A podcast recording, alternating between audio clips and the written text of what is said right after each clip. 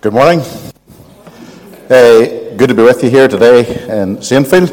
Uh, it's my first time, first time actually through the doors of the building. Never mind uh, here here speaking. I, I, suppose, like myself, when you when you hear a different speaker announced for the next Sunday, and you start to come to church that day, you start to wonder, you know, all sorts of things. What, what's he like? Is he going to be young? Is he going to be old? Is he going to be fat or thin, bald or grey or, or whatever? Uh, is he going to be hard to listen to? Is he going to be easy to listen to? Well, some of those things you've already worked out. The, the others, yeah, well, there's a wee bit of time to go yet, isn't there? But uh, let, me, let me remind you that uh, it's the other way around as well. You know, uh, when you're coming to a new place to speak, uh, you're wondering, are they going to be young? Are they going to be old? Are they going to be happy? Are they going to be grumpy? Are they going to listen to me? Or are they going to fall asleep? Uh, so uh, it's a two-way process, and uh, hopefully, you know, by the time the end, the, the end of the service comes, we'll all know each other a bit better. We'll have enjoyed our time together today, and we will have enjoyed God's word together as well. I'll ask you to turn with me today to Luke's Gospel and the chapter 22. Luke chapter 22.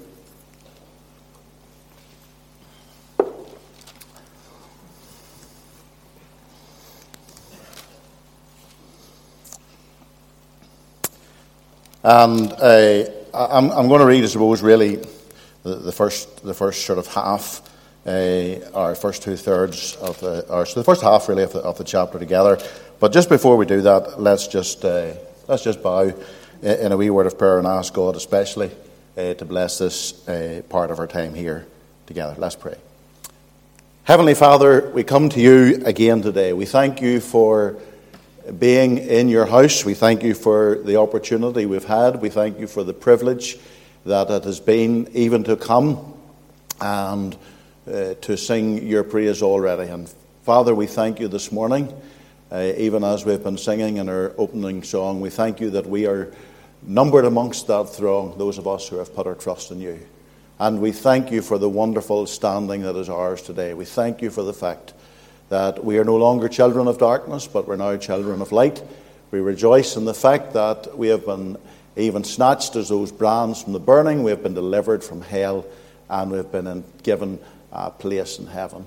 And Father, as your children, we come here this morning, and we just pray for the time that we will spend around your word. We thank you for this book. We thank you for all the words, all the instructions, all the encouragement that is contained in it. And we just pray that you will make it relevant to us today. Father, we pray that you would have something to say to us. And Father, we would ask, even for any today that may not know you as Saviour, and we pray that even through what is shared here today, that they also would even come to put their faith and trust in you. And Father, I pray that as I now have that responsibility of even seeking to read these verses and trying to share something of the meaning, of the context, of what you would be saying to us through them, Father, I pray that you would bless me. Father, I realize even the little phrase has been sung already about a sinner saved by grace. And Father, I realize that that's all I am today. I'm just a sinner saved by grace. Nothing unique, nothing special, nothing different about me. But Father, I have the task of even trying to explain the meaning of these verses. And I'm conscious that in order to do this effectively, in order to do this, to achieve the purpose that you would have in it, I need your help. I need the presence and the power of your Holy Spirit. And so, Father, I'm praying now, I'm praying that all of us today would be conscious of God's presence. All of us would be conscious of the Spirit here with us. Father, we pray that each one of us, that the Spirit will open up our hearts and make us ready to receive the Word. And Father, I pray especially that the Spirit will give me strength, give me power, give me enablement. For I pray these things in Jesus' name. Amen. Luke chapter 22, we're going to commence, as I've said, at the verse 1. It says, Now the feast of unleavened bread drew nigh, which is called the Passover. And the chief priests and scribes sought how they might kill him, for they feared the people. Then Satan entered into Judas, surnamed Iscariot, being of the number of the twelve. And he went his way and communed with the chief priests and captains how he might betray him unto them. And they were glad and covenanted to give him money. And he promised and sought opportunity to betray him unto them in the presence of the multitude.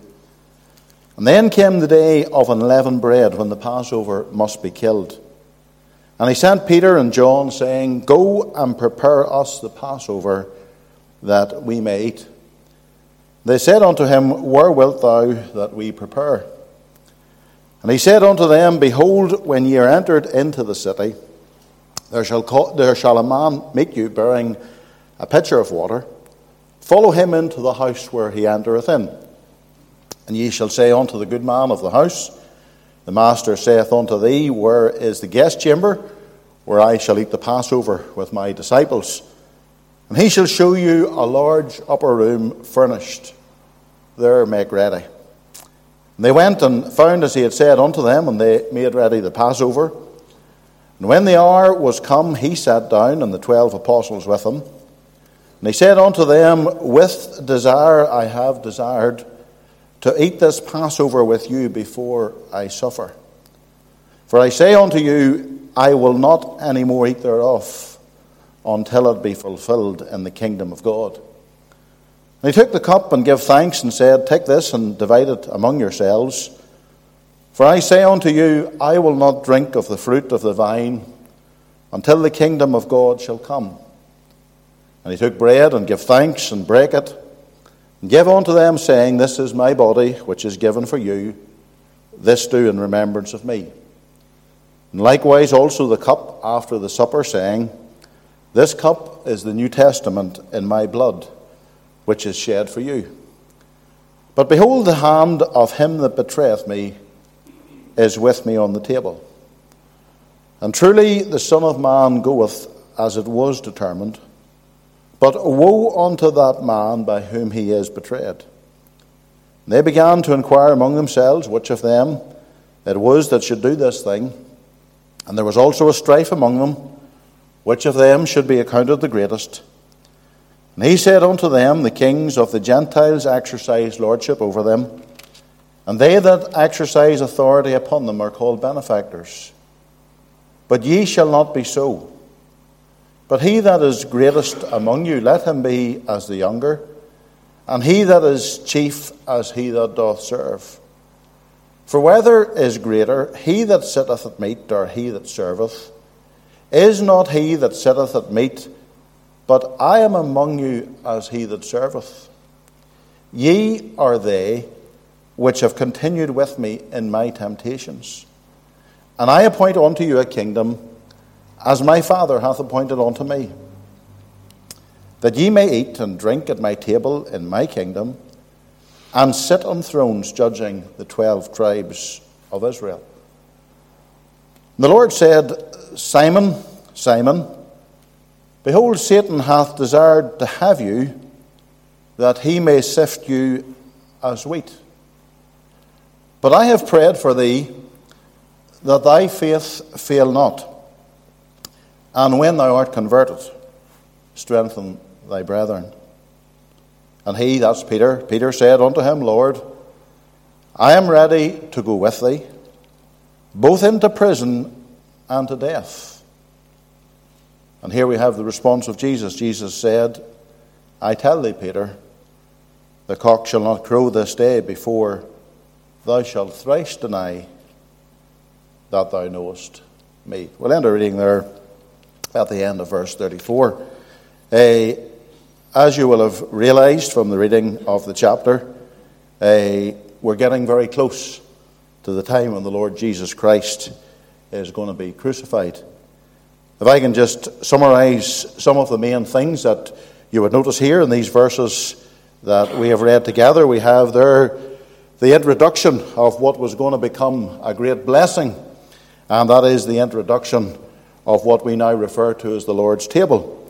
Of course, at that point, the disciples were meeting with Jesus. They were going to celebrate the Passover. They were going to remember that occasion when God, with great power and with great mercy, stepped into the land of Israel and rescued, delivered his people out of the hand of the oppressor. That was a huge event in the history of the nation of Israel. It was something that they never forgot, and hundreds of years later, when it came round to that time of year, they continued to celebrate the Passover, looking back, reflecting, and thanking God for his goodness to them. But you see, from this point forward, the Passover was going to have a new meaning. It was going to have a new significance because as they meet there and as they drink the wine and as they break bread and as they eat it together, the, the Lord Jesus institutes, well, as I have said, what is now known as the Lord's Supper. Now, I realize the purpose of the Lord's table is primarily to give glory and to give thanks unto God. But listen, nonetheless, the Lord's table. The Lord's table is a means, it's a source of great blessing for those of us who are God's children. How many times, I'm sure you'll be able to testify, how many times in, in life's experience you've been going through a difficult patch, you've had a tough week, things haven't been going as well as, as you would have anticipated, there's, there's pressures upon you, and just the blessing uh, of being able to get away from all of that the, blessing of being able just to take the half hour or whatever time it is to focus on the Lord's death, to focus on His mercy to you as an individual, to focus on, on, on what He has done for you in your life and saving you. What a blessing. What a blessing that is. Let me, let me ask you this morning do you appreciate the Lord's table for what it is? Let me also ask you today do you plan to wait and meet with us around the Lord's table. If you're His child, do you plan to take that little bit of extra time just to stop, to celebrate His death, to rejoice in what it means, and to thank Him for what He has done in your life? Not only have we the introduction of a great blessing, but we have also here the details of a terrible betrayal. Because in this chapter, we have the whole event emerging and the detail of it where Judas Iscariot, for those few pieces of silver, betrays the Lord Jesus Christ. You know, every time I read this account, it has an impact upon my mind and my heart because I think to myself that here was an individual. Here was an individual who seen the power of God demonstrated so many times. Here was an individual who heard the very best of preachers. Here was an individual who heard sermons that we would like the like of which we will never hear. And yet, here was an individual who was lost. And you see, that reminds me that sitting here in this building this morning, there could be those who come along to so many of the meetings. Those who have heard the message time after time, those who have seen God's power demonstrated in the lives of those around them. And yet they're sitting here this morning. And they're still not saved. You see, it's possible to be so close and yet to be so lost. And how sad to think that someone who sits here today could be so close and yet to end up in a lost eternity. We see a great blessing. We see a terrible betrayal. But you see, the other thing that we have in this chapter here is revelations of internal bickering. You see, if you come down to verse number 24, it says there was also a strife among them. Remember what I've said a few minutes ago? We're just getting into the final hours before Christ goes to the cross. And all the focus should have been on Christ. All the focus should have been on the events that were about to unfurl. And instead of that, what do we have? We, do, we have those who should have known better. And they're arguing, and they're fighting, and they're twisting, and they're bickering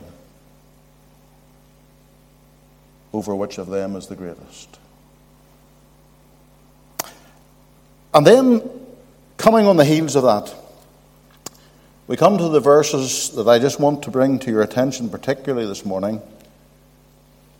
And that's just verses 31 and 32, where Christ turns to one of those disciples who are in the room, and he says in verse 31 and 32 Simon, Simon, Behold, Satan hath desired to have you, that he may sift you as wheat. But I have prayed for thee that thy faith fail not, and when thou art converted, strengthen the brethren. There's four things that I see when I look here at the words of Christ. And the first thing that I see here is words of identification. Look with me again at verse number 31. It says, The Lord said, Simon, Simon. And if you look here, you'll see we have a person identified. You see, all of the disciples are in the room. All of the disciples are hearing exactly what Christ is saying, but nevertheless, there is one disciple. There is one disciple, and he is singled out. There's a message that is specific, there is a message that is personal, there is a message that's direct for him. Even though all of them will hear the words, the message is directed at him, it is targeted for him, is focused in his direction. And you see, when I thought about that, that reminded me of the lovely truth that when we come to God's house on a Sunday morning, even though I stand here at the front and everyone will hear the same words, it reminds me of the fact that in God's house today, He has got a message for the individual. Two different brethren prayed in the prayer meeting this morning. One of them, and, I noted this, one of them prayed about the things that God had laid upon my heart. Another one prayed about the variety of things that our people were coming to the meeting with in their hearts and minds. And you know what the wonderful thing is this? My God knows what He's laying on my heart. My God knows what's in your heart. And my God can take the words that I am saying this morning and He can direct them in so many different ways to meet you this morning morning at the very point of your need and to touch your life exactly where you are at the moment. But let me throw out a challenge to you.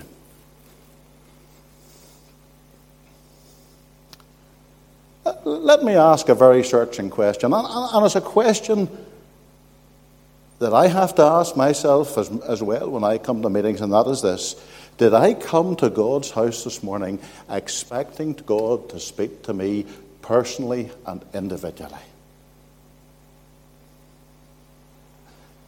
Let's be honest about it. Life's busy. And maybe if you're like me, Sunday mornings that morning you look forward to forgetting a bit of a lie in. And you know something? We're creatures of habit. And we can so easily almost just at autopilot. We get up on a Monday morning and we go to work, and before we realize it, we're back to Sunday morning. Uh, on Sunday morning, we sleep in that little bit longer, and maybe the more active we'll get up and have a walk, but we'll, we'll, we'll get dressed almost out of routine, out of habit, and almost as if, almost as if we're in a dream before we realize that we're sitting in the pew. And here's the thing maybe we'll go home from God's house. And maybe we'll say that boy wasn't much use this morning. Didn't get much out of that message this morning. You know, sometimes there can be a whole lot of reasons for that. You know, maybe, maybe the preacher is no use. That could, that could be a fact.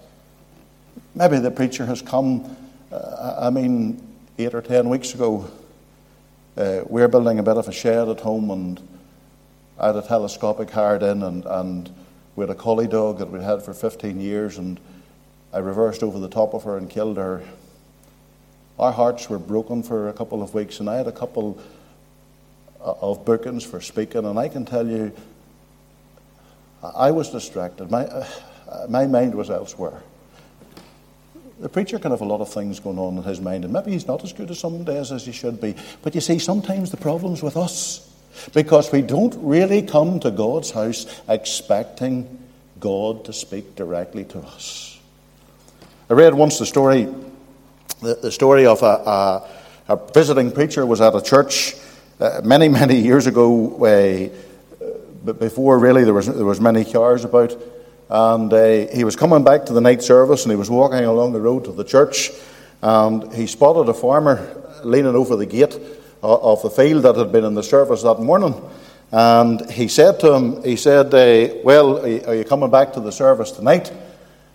Uh, and the guy sort of leaned over the gate a bit more, took a bit of a think about it, and he said, well, he says, I always think it's good to digest one meal before attempting to eat another. And the preacher very quickly turned back to him and he says, Well, are you sure the problem's with the digestion and not with the appetite? How's our appetite for God's Word? Be honest. Did we, did, did we come to God's house this morning saying, Lord, I'm going to your house. There's a speaker coming and he'll have prepared a message and your word's going to be read, but Lord, speak to me have something to say to me is part of the reason we go home so often empty handed and empty hearted. Because we don't ask. There's a person identified. I believe there's something else. I believe there's a problem identified. You see, let's remember the context here. We've been talking about, we've been talking about the strife that, that, that's going on here in this little group of disciples. And uh, I have no proof for this. But I am quite content to say that there is every likelihood that Peter was in the middle of that strife. Why do I say that? Because Peter was one of those guys, if you read anything of his life story, his life history, Peter was very impetuous. Peter was, was quick to act, he was quick to speak. Uh, no matter what was happening, Peter was there in the middle of it. No matter what was being said, no matter what was being discussed, Peter very often was capable uh, uh of putting his foot in his mouth. And it's very, it's, it's very likely that, that, that, Peter was in the middle of all that was going on here. And you see, here's what I'm getting to the real problem that was going on with these disciples is something that was also a problem in Peter's life in general. And the problem was this a little word called pride. Pride. You see, not only are we having a person identified here, but we have a problem identified, and the problem is pride. That's what lay at the bottom of the bickering and the strife. You know, sometimes we are guilty of having a hierarchy of sin. Oh, there's, there's those big sins, and, and oh, if somebody does that, oh, dear, dear, dear, dear, we have them wrote off. You know what does more harm to the work of God than anything else? It's pride. And, brethren and sisters, whether we like it or not, all of us to a greater or lesser degree are proud. Now, the thing that triggers my pride might be different to what triggers your pride. How I deal with a situation that triggers my pride might be different to how you deal with it. The extent to which it affects me might be different to the extent to which it affects you. But listen, all of us, all of us have an issue with pride. And when our pride is hurt, we will say things and we will do things. And those things will cause offense, and those things will cause problems, and those things will lead to bickering, and those things will lead to strife. And so there's a warning for us all a warning for me, a warning for you. Let's be careful about pride. Let's be careful about pride in God's house. Let's be careful about pride in God's work. Let, let, let's, not be, let's not try to be offensive. Let's not be too prickly. Let's not be too quick to, to react when somebody maybe says something which they didn't intend in a certain way, but we have interpreted in that way. All of these things can be harmful to the work of God. A person identified, a problem identified. But I believe if you read these words very carefully, there's also a place identified. You see, Lord said, verse 31, the Lord said, Simon, Simon. If you know anything about the history of this guy, you'll remember that he was called Simon. And whenever he met the Saviour, the Saviour said to him, You're not going to be called Simon anymore, but he says, You're now going to be called Peter. And from that day forward, he was called Peter. But you see, when we come to this verse, and as far as I can tell, and as far as I know, this was the only occasion from that day forward that Peter was ever referred to again as Simon. And let me suggest to you is it possible that by calling him Simon, Christ was bringing him back, right back to that place where they first met? And he says, Simon, remember who you once were. And, brethren and sisters, if we ever have a problem with pride, and if we ever have a problem with strife, or we ever have a problem with another believer uh, uh, and what they have done to us, there's a place that we need to get back to. That's the place called Calvary, because when we get back to that place, we'll remember that none of us have anything to be proud about. That we're only sinners saved by God's grace.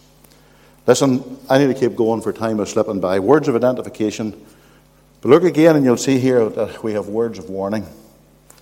Verse number 31, here's the warning Simon, Simon, behold, Satan hath desired to have you, that he may sift you as wheat. I want you to think at the moment about what is happening here. Peter is being warned about an attack that is going to happen. And I want you to think about the reality of the attacker. Who, who is going to attack Peter? Well, Christ says, Satan hath desired to have you. He reminds him that there is a person called Satan. Child of God, do we need reminded that there is a person called Satan? You know, sometimes I think we almost we don't do it purposely, but we, we almost turn Satan into like a cartoon character. You know, we have this image of him, you know, the guy standing with the horns and, and, and the pitchfork. And, and I think sometimes we forget that he's actually a, a real person with a real agenda, with a, with, with, with a real motive. I'm old enough, and many of you will be here. I'm old enough to remember the Troubles. On many occasions in the Troubles, the police would have come knocking at someone's door and they would have said to that person, Listen, we have a source or, or we have overheard something. We, we, we, have, we have information which leads us to believe that your life is under threat and we're giving you a warning. Now, it was only a very foolish person that would have ignored that warning and have done nothing about it. And yet, here's the reality that Satan, the Bible tells us, he runs about as a roaring lion seeking whom he may devour. And I think you and I perhaps have forgotten the reality of the attacker. But this verse not only tells us about the reality of the attacker, it tells us about the purpose of the attacker. Look again at verse 31. What is Satan looking to do? Satan, say, Christ says here, Satan is looking to sift you as wheat. Now, the process has been talked about here. was the process whereby the farmer, he took the wheat and he, and he put the wheat onto a giant sieve. The, the, wheat had lots of bits of chaff in it and, and other foreign material. And he wanted to sift out the wheat. He wanted only to keep that what is good. And so what he would have done was this. He took this, this giant sieve, something, if you wonder what it's like, maybe uh, you've got a colander in your kitchen for sieving stuff, a, a big version of that. And, and, he would have taken it and he, and he would have thrown the wheat up in the air. And the wind would have blown away the chaff and, and, and the, the wheat would have fallen back onto the sieve. But in order for that sieving to happen, in order for it to take place, the, the, the, wheat had to be tossed about. It had to be thrown in the air. It had to be shaken from side to side. And I believe the analogy is very true. Do you know what Satan wants to do in your life? And you know what Satan wants to do in my life? He wants to sift us, and, uh, sift us as wheat. Listen, here's the reality. We have been saved and Satan can never take our salvation from us. Nothing shall separate us from the love of Christ. But what he wants to do is this he wants to turn our lives upside down. He wants to put as much agitation into our lives as possible. Child of God this morning, do you realize that there is a person called Satan? Child of God this morning, do you realize that Satan wants to turn your life upside down? Do you realize he wants to put as much agitation in your life as he possibly can? And I hope your answer to that question is yes. Because you see, not only do we see here the purpose of the attacker, but we see the focus of the attacker. Simon. Why Simon? Why, why Simon? Why none of the other disciples? What, what, made, what made Simon different? Why did Christ want to focus on, or Peter, or Satan want to focus on Simon Peter rather than, rather than Matthew or rather than John? What was different about him? If we had time, there's many answers we could give you. But let me suggest to you that the answer is found in verse 33 and verse 34 because Peter's weakness was this Peter thought it would never happen to him. Oh Lord, I'm ready to go with you, both to, to prison and death. He's going to sift me, not, not me. I'm Peter. Won't, won't happen to me.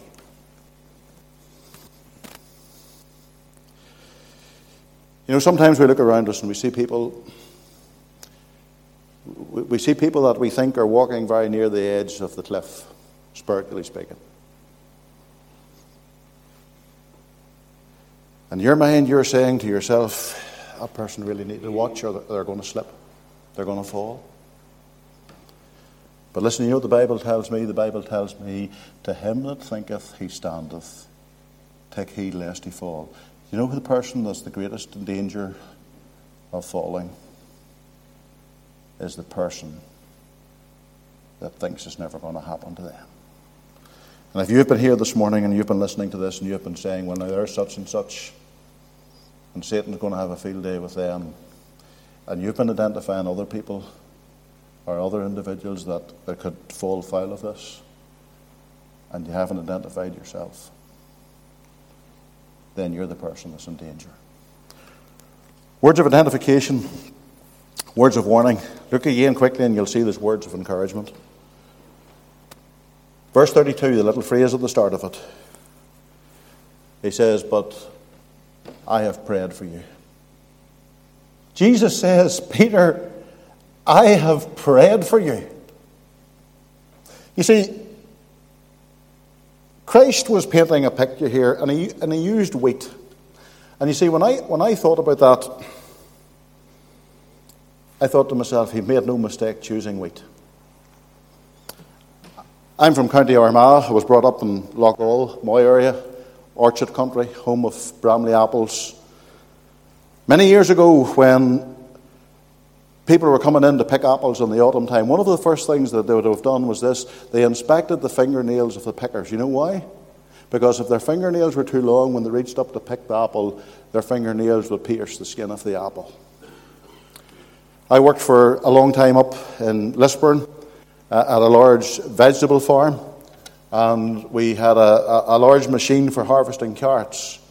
And if you went out on a winter morning to dig carrots and it was wet and the soil was mucky, the, the carrots came over a, a great big sieve. And you had a little button in the cab that, that you could adjust the agitation, and if it was too mucky, you, you could sh- make the thing start to shake even harder to try and shake the soil out. But you know what happened if you, if you made the agitation too heavy? All of a sudden, in the camera, you would have seen the carrot starting to break. Brothers and sisters, most fruit and veg that you think, can think of, they're easily damaged. But you see wheat? Do you know what wheat has around it? It has a shell. And you see, it doesn't matter how much that person will take the wheat and the sieve and shake it up and down. They may shake it, they may agitate it, but they cannot crack the shell simply by shaking it about. And you know, when I thought about that, I thought about the shell I thought about the shell that we as believers have around us. We have, the, we have, this, we have the protection of God's hand. God tells us that we are His sheep and no man can pluck them from His hand. I, I thought about not just the, the protection of God's hand wrapped around me, but I thought about the promises of God's Word. When I get into difficulty, when, when things aren't going well, I can go to this book, I can pull out the promises, and I can cling to those promises. I thought about the power of God's Spirit and the strength that He gives me in my inner being. But listen, when I come to this verse, I think about the prayers of God's Son. Child of God, this morning, are you going through a difficult patch? Are things t- tough with you? How, how, do you cope with stuff that's going on in your life? Do you, do you simply bury your head in the sand and, and make yourself busy to, to try and avoid it? That will work for a while. Do you, do you talk to friends and share the burden with them? That's good. That's practical. But those friends can't all be there. But listen, here's something that I can cling to. Here's something that you can cling to where Christ says, I have prayed for thee. Child of God, if the going's tough, if you're getting it tight, doesn't matter what that tightness is. Maybe you're lonely. Maybe you're sad. Maybe you have financial difficulties. Maybe you have health worries. We, we all have different issues going on. But the, the message that God has for you this morning is this Jesus Christ, God's Son, is saying to you, Child of God, I'm praying for you. And what a comfort. And what an encouragement that is for any of us to cling to when the going gets tough. Listen, my time has gone, but let me leave with you the final thought. Words of identification, words of warning, words of encouragement, words of instruction. Verse 34, again, or verse 32, the closing phrase it says, When thou art converted. If your Bible has a margin, you will see that little word can also be interpreted restored. When thou art restored, strengthen thy brethren. As I said to you, I'm building a shed of the house at the, at the minute. I'm not a brickie, never will be. But I watch the brickies in action. They come along and they take one little block at a time. And they build the wall up bit by bit. And you come home in the evening and the wall has started off, you know, at this height. And by the time you come in the evening, it's the height of your head. Taking all the little pieces and putting them together and building them up into what is hopefully a fantastic piece of construction.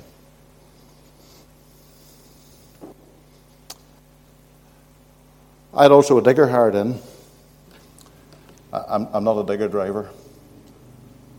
Never have been trained to drive a digger. I could never build what those guys built, but put me in the, wheel, in the hands of that digger for a few minutes, and I could very easily knock down everything they'd taken the time to build.